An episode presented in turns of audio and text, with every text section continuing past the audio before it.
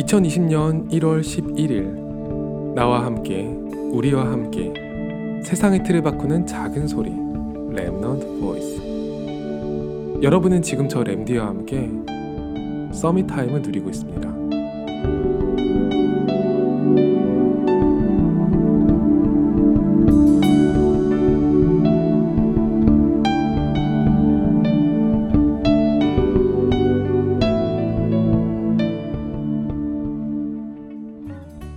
군대에서 장교로 있을 때 부대에 관심병사 한 명이 있었어요.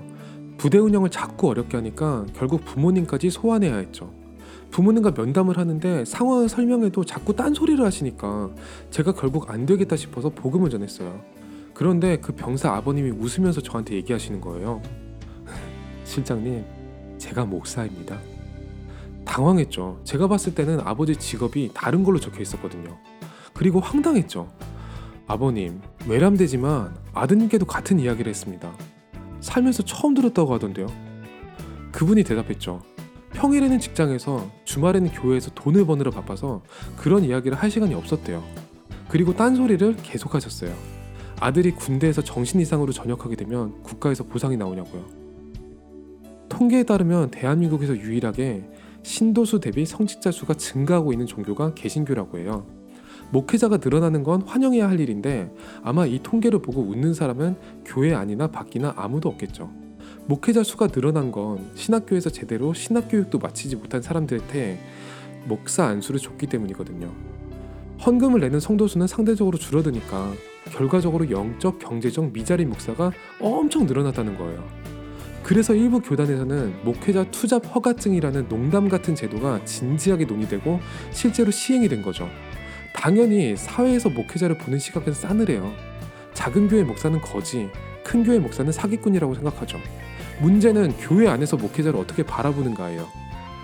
시간만 허락하면 목회자 옆에서 많은 일을 거두면서 손발이 되어주는 랩런트가 있었어요.